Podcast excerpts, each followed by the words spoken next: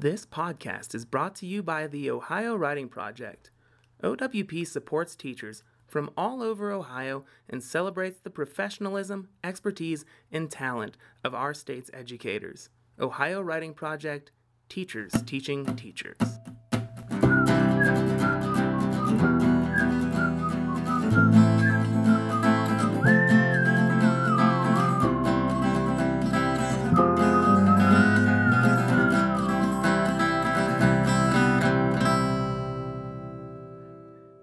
Hey, Beth, how's it going? Hey, Noah. You know what? It's pretty great right now. This is the last day of the 2020 school year for my family and for me. And so one day, and it's a little bit of a break. So I'm excited. That's excellent. By the way, welcome to Right Answers, everybody. So, Beth, what's going on at OWP right now? Noah, good things. So one of the things is we're continuing our series of ways to support teachers as writers. So we have, we're in the middle of a writing group right now, and that's, we've been meeting on Saturdays, and open enrollment for that, for our next one, will pop up in the next 5 weeks. So find us on social media to get that information.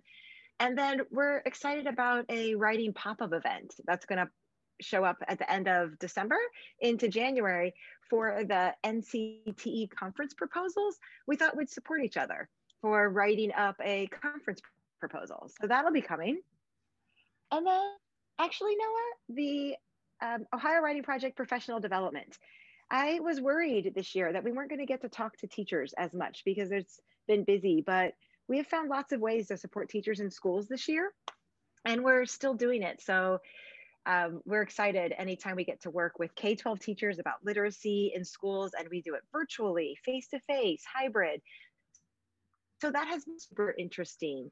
And I hope that we just keep doing that, keep working with more teachers in the next semester. And the thing I want to say about Ohio Writing Project PD, if we can do just a shameless plug for a minute, is a lot of us were... I love shameless plugs. Okay, good. So... yeah, it'll be shameless then, not shameful. A lot of us were caught so off guard when things went to remote or to hybrid or to face-to-face, but we might go remote at any second. OWP has been doing this kind of work for a long time. Like, OWP has been offering hybrid classes, remote classes in a really, really effective way. And I can say this because I have taken these classes. Really effective way for a long time. So I feel like the Ohio Writing Project has been especially ready for whatever this moment has had to bring. So I'm excited just to be associated with it because this PD work is really powerful work, Beth. You know, thanks, Noah. I think that one of the things that I want to say about it is that, you know, so often in professional development as teachers, what we need to feed us as teachers is hearing how other teachers are making it work and how have other teachers learned to do it, and then having the space to figure it out together. And Ohio Writing Project PD does that for literacy, for writing, for reading, and for teaching remotely. So it's that same idea, like, what have we learned as real teachers teaching real kids and real students and readers and writers? And together we share that in PD. So if you're interested in Ohio Writing Project PD, check us out. So speaking of what we've learned this year, I wanted to talk a little bit about it, Beth, because our life got so complicated. We were supposed to move to Canada because my wife is doing her PhD work, but you know, border got shut down, COVID, they stopped processing visas. So we've had to have like a temporary plan until we could get into Canada. So this year I have been doing lots of different kinds of jobs. And among them, I've taught college English to freshmen at Cincinnati State. I've been a substitute teacher in grades 3 through 7. And I've learned something that just kind of blew my mind because I'd only taught 6th grade for my 14-year career up to this point. I have learned that good teaching is good teaching, no matter what grade, no matter who you're working with, no matter what the medium is, whether it's remote, hybrid. Like, I've taught all of these things this semester. And I've actually written about it a little bit at Moving Writers, but that's why our theme this year at OWP was routines, right? And It's been grounding our routines and core beliefs, because if you know that good writing instruction happens at the one-on-one level through conferring, and if you know that good reading and writing instruction occurs through, you know, short mini lessons, building relationships, and through feedback, mentor texts, putting students at the center, all these things can happen no matter what grade you're teaching.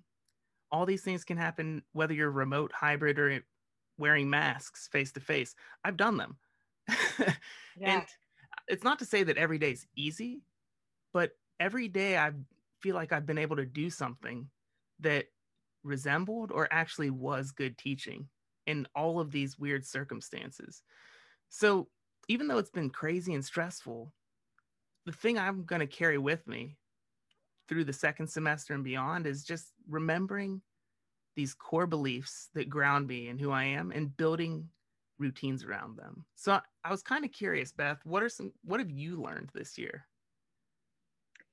I have learned, Noah, that teachers are as amazing as I thought they were.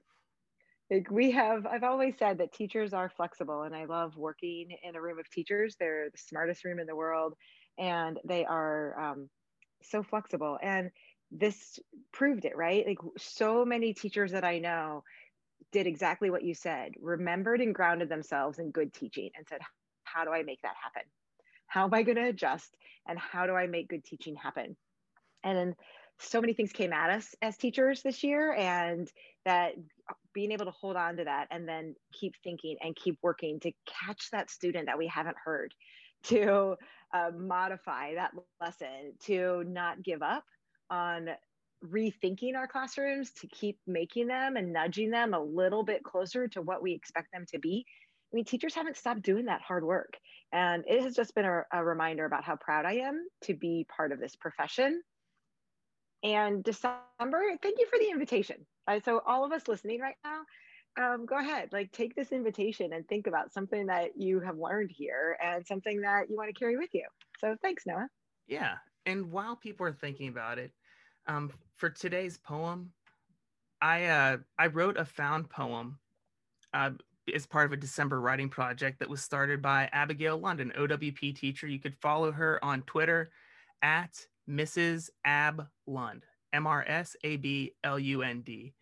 And one of the things I was doing is I was going through notebooks to figure out something I wanted to write the other day. And I pulled out my podcasting notebook, which I just filled up yesterday. And in my podcasting the last page of a notebook. It's the best feeling, right? Maybe that's what I'll write about today, but I've been writing all of my research, all of the prep work, and all of the notes I take while the interview's going on in one notebook. So I wrote a found poem from this notebook. It's kind of a good end of year retrospective thing, I think. So here it is, found poem from my podcast prep notebook. How can we teach what you call the emphatically implicit? Deciding what to cut from a unit of study, weaving workshop magic into a strict, structured setup. Know you are living in a historical moment, entering with a mindset of creation instead of completion. First 11 minutes, raising issues, taking stock, providing perspective. At the 21-minute mark, cut teacher gripes. Skip to resources and ideas. We are flooded with resources and ideas, and it's easy to lose track of what's essential. Teachers teaching teachers. Can we make feedback into more of a dialogue? Connect to learning zone. If we are only teaching students to survive writing in the next academic phase of their lives, then why are we even fretting over the craft of writing at all? What is and isn't privileged is rigorous. Can you be psychologically safe if you are not seen? How many of your best writing moves were intentional versus from a sort of muscle memory? What do you wish more people understood about writing? Writing is thinking on paper. And that's the found poem from what I've learned this year through podcasting. How great to make a found poem of our teacher journals for the year. Those would be amazing. Wouldn't that be a cool classroom activity to have students go through their notebooks to make a found poem? Absolutely. So if anybody does that with their students, you should let us know on Twitter or at our OWP Instagram, because that'd be totally cool. That'd be amazing. At OWPMU. So let's get to today's interview. After the break, we enter what many teachers know to be the long, dark time of the soul, those January, February months where we wonder why we ever became teachers. And today's episode is just full of inspiration. I talked to Tracy Browder, host of the Intelligogy podcast and author of a book called Teach Happy. And if you haven't heard about it, it's because it hasn't come out yet. It comes out in February. And in our interview, we talked about what she learned as a writer from the process of completing a book and how it impacted her teaching. We also covered a wide range of topics, from rocking remote learning to equity, and even how interviewing her son for her podcast helped her see school through the eyes of a student. So here it is, my interview with Tracy Browder.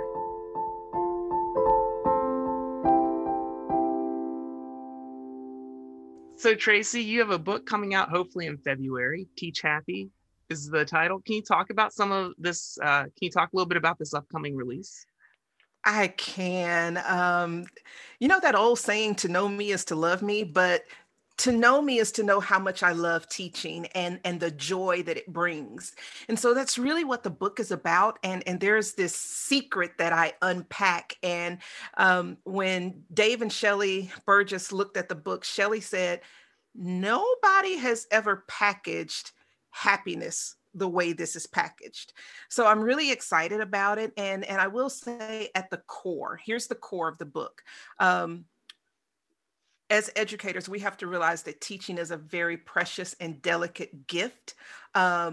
We touch lives, we change lives, we impact lives, and it's a beautiful thing. So I hope that this is invigorating and refreshing, especially in the midst of a global pandemic and social injustice and all the heavy things in the world, that this is just a reminder of our why, a powerful reminder of our why.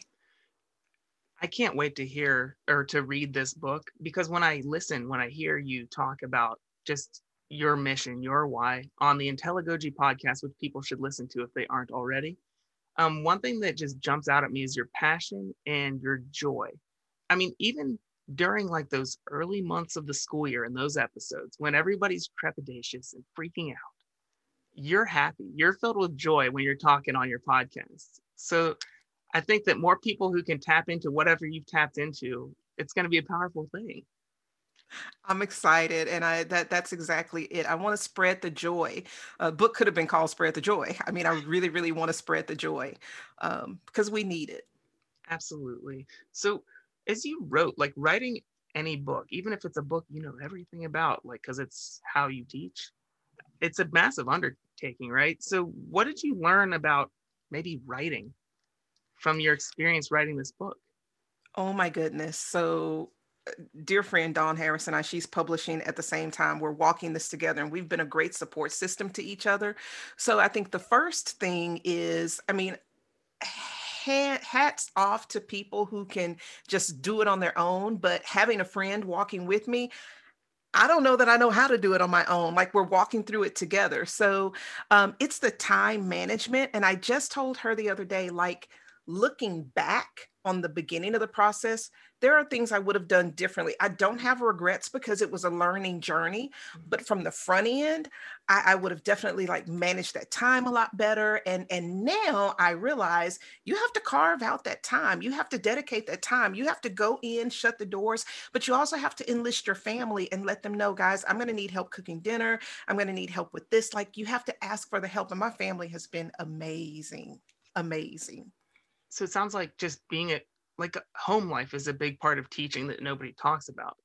And that obviously it sounds like it's an important part of writing, and just being able to have those strong communication skills with your family is crucial. Absolutely. Can't do it without them. So do you think that writing a book and learning that valuable lesson, it's something we want for all of our students, especially if a student is dealing with homework? What are some things that you took away that impacted your teaching? Oh my goodness.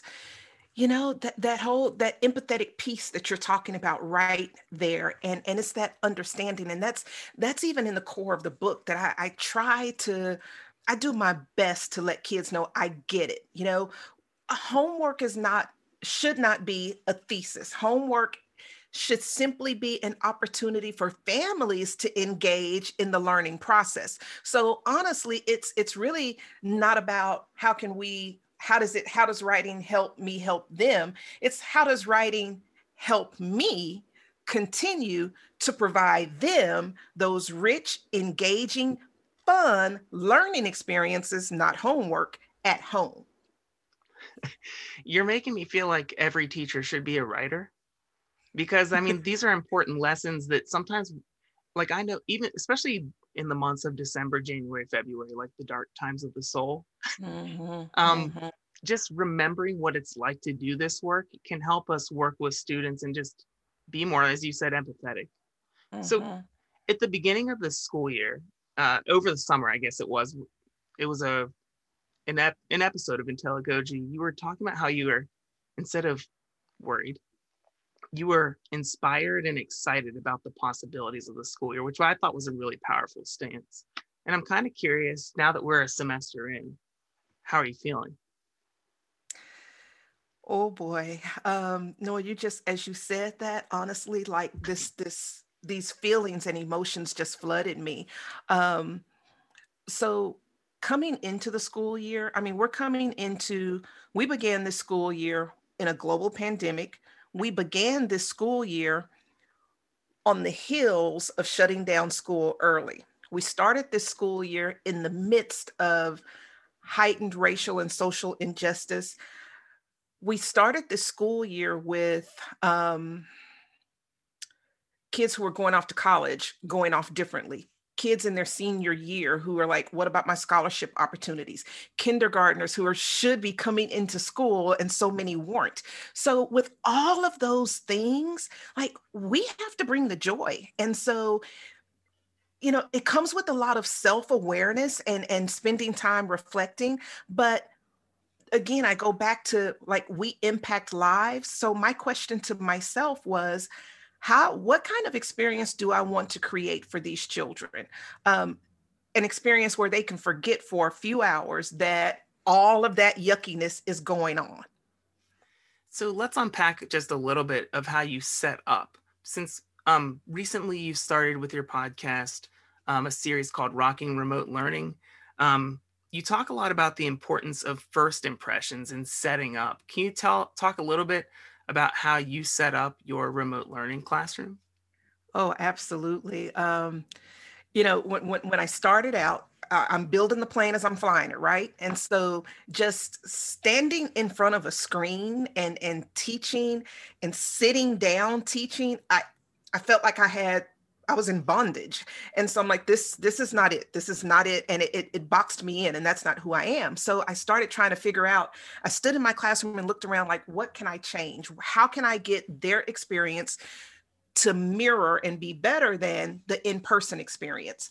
And one of the biggest things really is, I encourage every educator who's teaching virtually to shift from solely standing in front of the computer.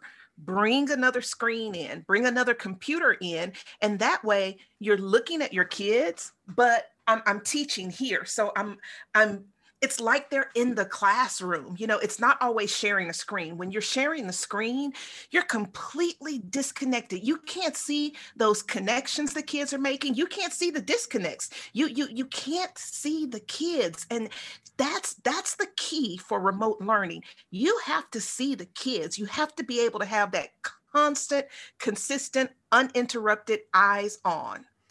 There it is. I think that's probably the thought process, right? It seems like, as I listen to all the Rockin' Remote Learning episodes, the through line is you're working for connection and not just for delivering content, right?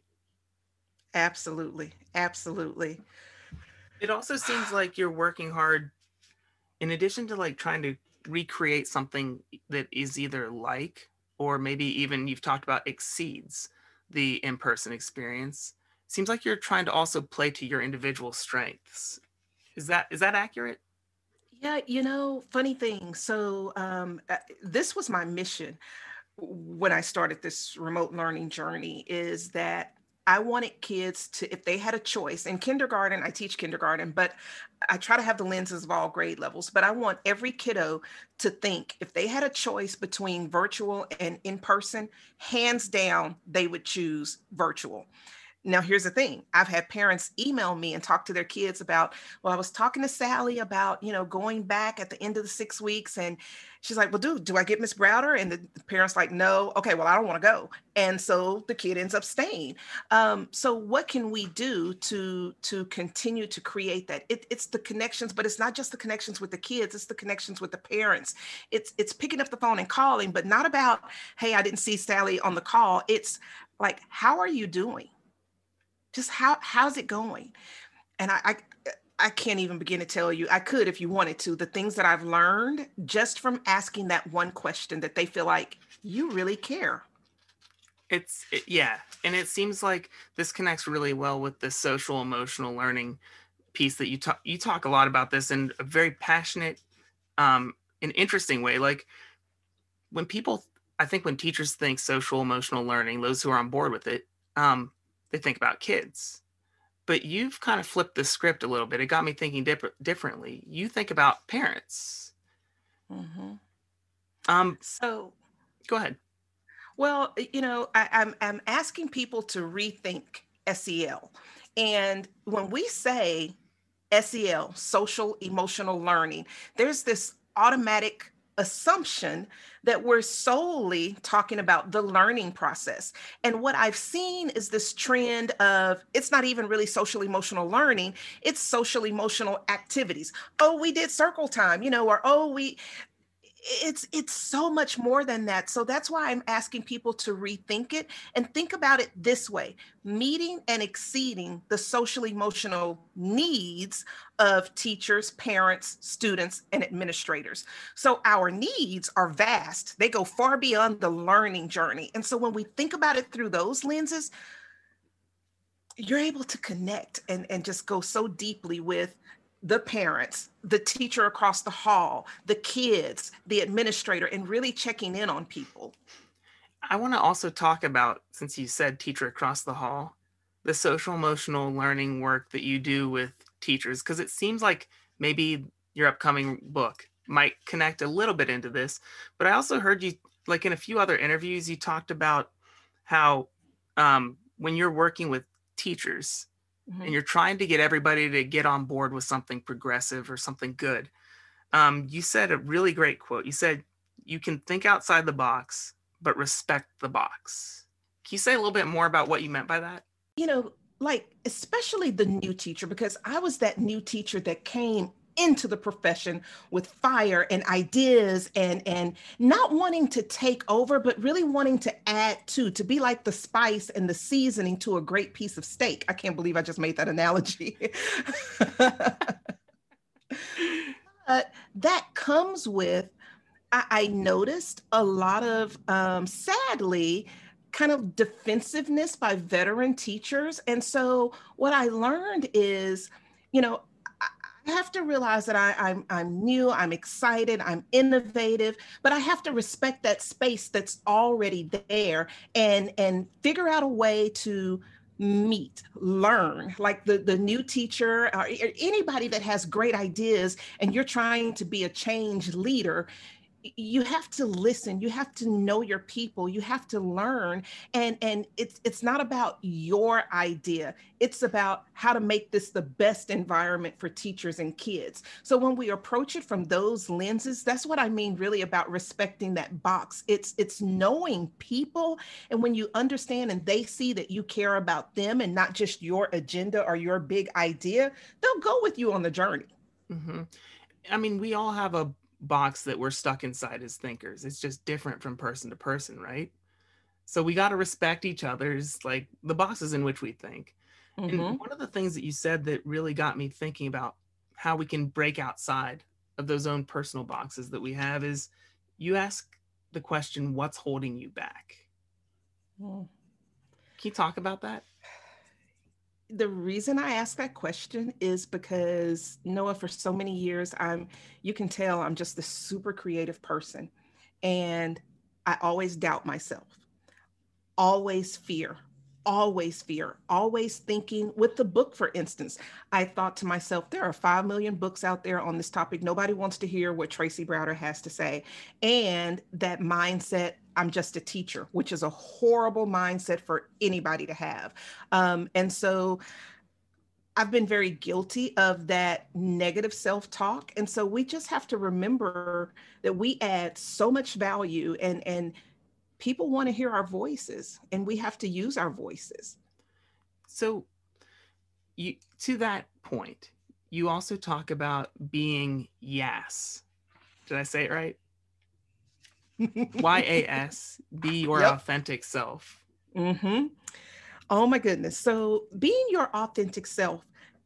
Okay. So at my school, for instance, everybody says, okay, I'm not jumping on a table. I'm not putting on a costume, because that's what I do, but be your authentic self. And so if you are that light, if you're the person that brings the joy, guess what? You're inspiring others. So being your authentic self is not making Tracy clones. It's not making Jennifer clones. It's not making John clones. It's about helping other people dig deep into themselves. What brings you joy? What's holding you back? What's holding you back? Let yourself go in the space. Kids, even in high school, love to have fun. We assume a lot of times that we have to teach way up here, or even kind of monotonous in a sense, but kids want to have fun. So if we're our authentic selves, and they're going to live with us for 187 plus days, and if I'm silly, or if I have that really awesome dry sense of humor with the older kids, like, they'll go there with you. So be comfortable with who you are and bring that into the classroom. They want that authenticity. They want, when I make mistakes and goof all the time, I laugh through it, but I talk about resilience and how we pick ourselves up when we make those mistakes. So that's being your authentic self. If a lesson flops, I tell the kids, guys, I'm sorry. I had this good idea. I thought it was amazing. But then I take it to the next step. What do you think I could have done differently? And so I bring them in. So being your authentic self is not just being my authentic self. It's creating a community for all of us to be the best us that we can be. Yeah, it's not being Robin Williams' character from Dead Poets Society. It's being connecting through who you are. One of the things that I was thinking of when I heard you talking about being your authentic self was, like, if I were in a room full of writers and one of the writers just wasn't feeling it and just left the room to look at their phone and maybe get a Coke out of the machine or whatever, I wouldn't yell at that person. But something about being in a teacher's clothes and the confines of the classroom, the pressures that come with all this stuff, it forces us out of our authentic selves. So it's such a great reminder. Mm-hmm.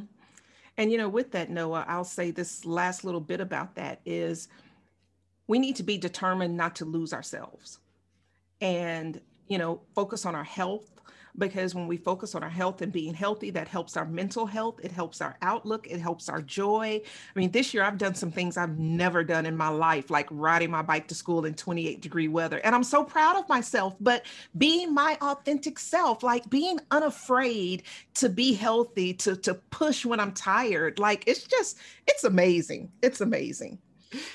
So I want to shift gears just a little bit, because on a recent episode of Intelligogy on Equity Talk Tuesday, you were talking about how it was just in May that George Floyd was murdered. And you talked about how the profession in general was very on fire with anti-racist teaching, anti-bias teaching, but that was in May. And now we're in December. And when you talked about how you were worried about how we would sustain that fire, I was kind of curious to ask you, like, what do you want to see the profession doing more of to keep the fire going? I want us to have more conversation. I want, more than anything, for our non-Black and brown and marginalized students to, and adults and teachers, parents, everybody. I say this a lot. I want people to realize and know what they don't know and then seek it out. like, I never want us to get to a point where we've watched the news and we've empathized and said, oh, that's bad, and think that's our awareness and that's our activism, that's our change, and then we're done. So I want us to keep having conversations. I want people to be thirsty to learn, and I want people to seek out the learning on their own. And then if you don't understand something or want to have a conversation about your learning, let's talk about it, but don't seek out the Black and Browns to be your teacher. To just, we have to soak it in and learn on our own, and then we have to have those conversations to help us grow. I don't want the conversations to stop, and that's what's happening. Can you talk a little bit about what it means to go there? You know, to have the difficult conversations, to take off the veil. To go there really means truly understand and embrace that we don't know, be willing to have the conversations. And when I say willing, I don't just mean, yeah, we're going to sit down and talk. I mean, know that you go into the conversation knowing that you have biases. Talk about those biases openly. And I've seen a process, a spectrum. There's seeking the awareness, and then there's the epiphanies that come with that. And then there's a level of guilt, a dark level of guilt. Like, how did I not know this? Why haven't I done anything? And then there's anger. And then there's the, we've got to fix this mindset, which is, we can't fix it. We have to work through it. So I just really want to help people along the journey to continue to seek to understand and have a mindset of, it's not enough to just say, I'm not racist. We have to be anti-racist, and not just in, you know, political unrest or police violence. It's how our Black and Browns are treated when they go into a store, being profiled, our Black men walking down the street. Like, we have to have broader lenses and learn about all of those issues, and then come to the table and figure out, how can we be a part of the change? Mm-hmm. In another interview, you talked about how for people who are white, we forget the conversation until some kind of unrest occurs or until some kind of tragedy occurs. And then we get fired up, and then the conversation ends, and then we go back to the way things were. What you're saying about keeping the conversation going is, it's an anti-racist work, the way I understand it, the way I've read it from Ibram Kendi. It's not that you're not racist, because we all have things in us that are ugly. We have ugly thoughts. It's part of being a human. It's working on those ugly thoughts and not ignoring them. Absolutely. So I was like, what you said was really touched me in a way, just thinking about the way we keep those conversations going. I want people to sit down with their families when things happen on the news, like world news, and have those conversations, because here's the gap and the disconnect. When my family sits down and sees something on the news, we talk about it, we live with it, we hurt with it, because we see our husbands or our children, it could be them. And we carry that weight into the school day, and nobody sees us because people saw it on the news like, oh, that's too bad, but then keep going. We don't get to keep going because it could be us. Many of us know people who have encountered horrific racial encounters. So it's not enough to just momentarily connect. So let's shift gears once again.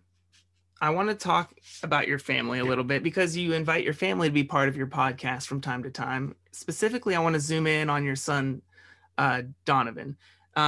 Just to give the listeners a little background, if they haven't listened to these episodes, your son, when he was 10 years old, took the PSAT and scored somewhere in the 800 range. In a sophomore in high school, is expected to score 900 or 1,000. And then I guess in freshman year, you said he scored somewhere in the 1,100 range. So he is definitely gifted and talented, or has that label, right?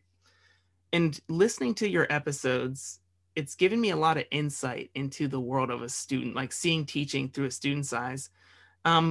having a son who's a gifted learner, how has that impacted the way you teach? Wow. So not only is he gifted, he has ADD and ADHD, a little bit more. He had an extremely rare birth defect as a child, so rare that only when we finally figured out what the defect was when he was 6 years old, there was only one doctor in the United States that had ever performed a corrective surgery. So you're looking at a child who's a miracle, but has ADD, ADHD, gifted, and teachers don't get him. So he's walked out of school crying sometimes because he's gotten on teachers' nerves. And I don't want that for my baby, and I don't want it for anybody else's baby. So I'm just committed to seeing every child like they're my own child. And when I say I like to see kids like they're my own kid, my kid has been through so much. I don't want anybody else to go through that. So if I can bring the joy, if I can make kids feel like this kid matters, not just my class matters, that's what his little life has done for me as an educator. School isn't always kind to students who are gifted, especially students who are what they call twice exceptional, right? And it's not because it's intentionally trying to hurt people. I don't think it is. Maybe I'm just being too optimistic. It's just, it wasn't designed for, to be a flexible system. It was designed to be a rigid system. So what are the kinds of things have you taken away from your interviews with Donovan? Well, several years ago, he and I sat down one summer and decided, you know, what I've taken from the interviews, and even before I started interviewing him on the podcast, I knew it was my job as a parent, fortunately also an educator, to meet my child where he is and then take him to the next level. So that's one of the reasons we vibe. That's our word. That's one of the reasons we vibe so well on the podcast, is because he thrives in this environment. Like, he should be a journalist. He wants to be a coach, but just having those opportunities to really talk to him and challenge him. He adopts a family at Christmas. He rallies the entire community to do amazing things for a family who's lost everything. I'm just committed to be his cheerleader, to be his advocate, and then be the same thing for kids that I come across in my space. That's, in one conversation you had with him, he said something that was, I don't think he meant for it to be this insightful, but it was so insightful. He talked about how hard it is for him to do remote learning because it's easy for him to get work done at school. And then he talked about how it applied to how hard it is for him to get homework done, and how he's a B and a C student right now, but normally he's an A or B student. But Tracy, someone who is gifted with his level of thinking should never be anything other than an A student, right? It seems like structure matters more than we thought it mattered. It seems like the structure of the school day. Structure of the school day. And you know what I learned? Okay, so that episode that you're talking about, when we recorded, like, I have to break that episode up into like 5 or 6 episodes. We talked for hours. So you haven't even heard the best of that conversation.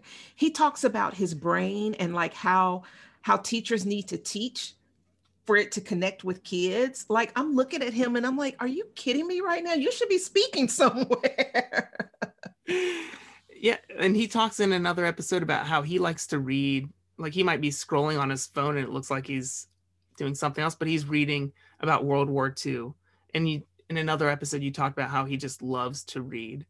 He talked in one episode about how he doesn't vibe well sometimes in his gifted classes because that wasn't where his peer group lay. You know what, Noah? I learned in this episode that you listened to, I was shocked to realize, I mean, we say we know how important the social aspect is to kids, but he was sitting right next to me right here. And I'm in my head, I'm thinking, I forgot as an adult how much I thrived as a teenager on the socialization at school. Like, that was my everything. That's where I grow. That's where I figure out who I am. That's, and that's what he was talking about. Like, he needs that. He misses that. It's hard for him to function without that. He's mm-hmm. been slightly depressed because of that. That socialization piece, mm-hmm. it's everything for kids. And he brought that home. And I'm like, wow. And I also connected some dots back to some of the work with social emotional learning. Like, if a student doesn't feel like they fit in your room somewhere, they're not going to do their best learning. Because, I mean, think like with, say, Lennon and McCartney, or with like the Who. That's a good example, since we've been talking about since you've been talking about the Who on a recent episode with Roger Daltrey and I forget the guitarist's name all of a sudden, Pete Townsend. Mm-hmm. You know, they are a creative pair, but they also push each other in this kind of unspoken way. And when students don't have a sense of community, it seems like, just from listening to your son's take, that can also impact their academics, their learning.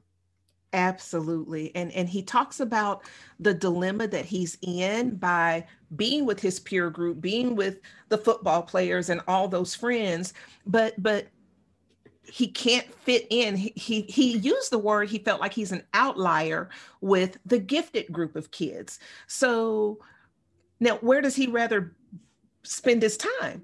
In the social realm, where he's comfortable with those friends. So just listening to him, I'm like, if every educator could just listen to kids like that, like I promise you, Noah, I was sitting there learning so much from him. I'm just like, wow. There's the strategy, right? Educators who have kids, you should talk to them and listen to them about what it's like. Totally, totally. Yeah. Well, let's bring this interview home. What do you say? Absolutely. Tracy, what is the main thing you want teachers to take away from your work? I want teachers to not even take anything away about me. I hope that the work I'm doing causes educators and it inspires them and ignites them to dig deep within their soul. Because to me, the passion about education comes from the depths of your soul. So I hope when they listen and follow that it's this reflection that they're soaking in themselves, they're immersing themselves into learning, rediscovering, and refining who they are so that they can be better, not only for our kids, for the families, for themselves, for their own family. And then we all benefit from that self-discovery.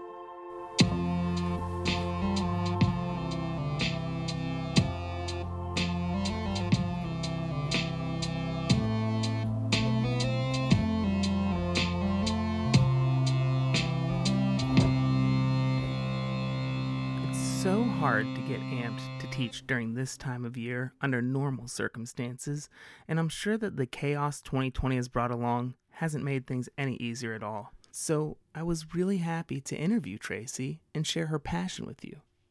And now I'm curious, what kinds of things are you finding successful with respect to your teaching right now? Whether remote, hybrid, face-to-face, or a combination of those things, we are looking to hear from teachers like you as we move into the second half of the school year. I've included my email in the episode's description, so reach out if you have an idea you'd like to share. You may even be considered for a future episode of the podcast. If you're interested in learning more about Tracy Browder and her motivational work, check out the links in our show notes. Oh, and one last thing. Thanks for tuning in to Right Answers.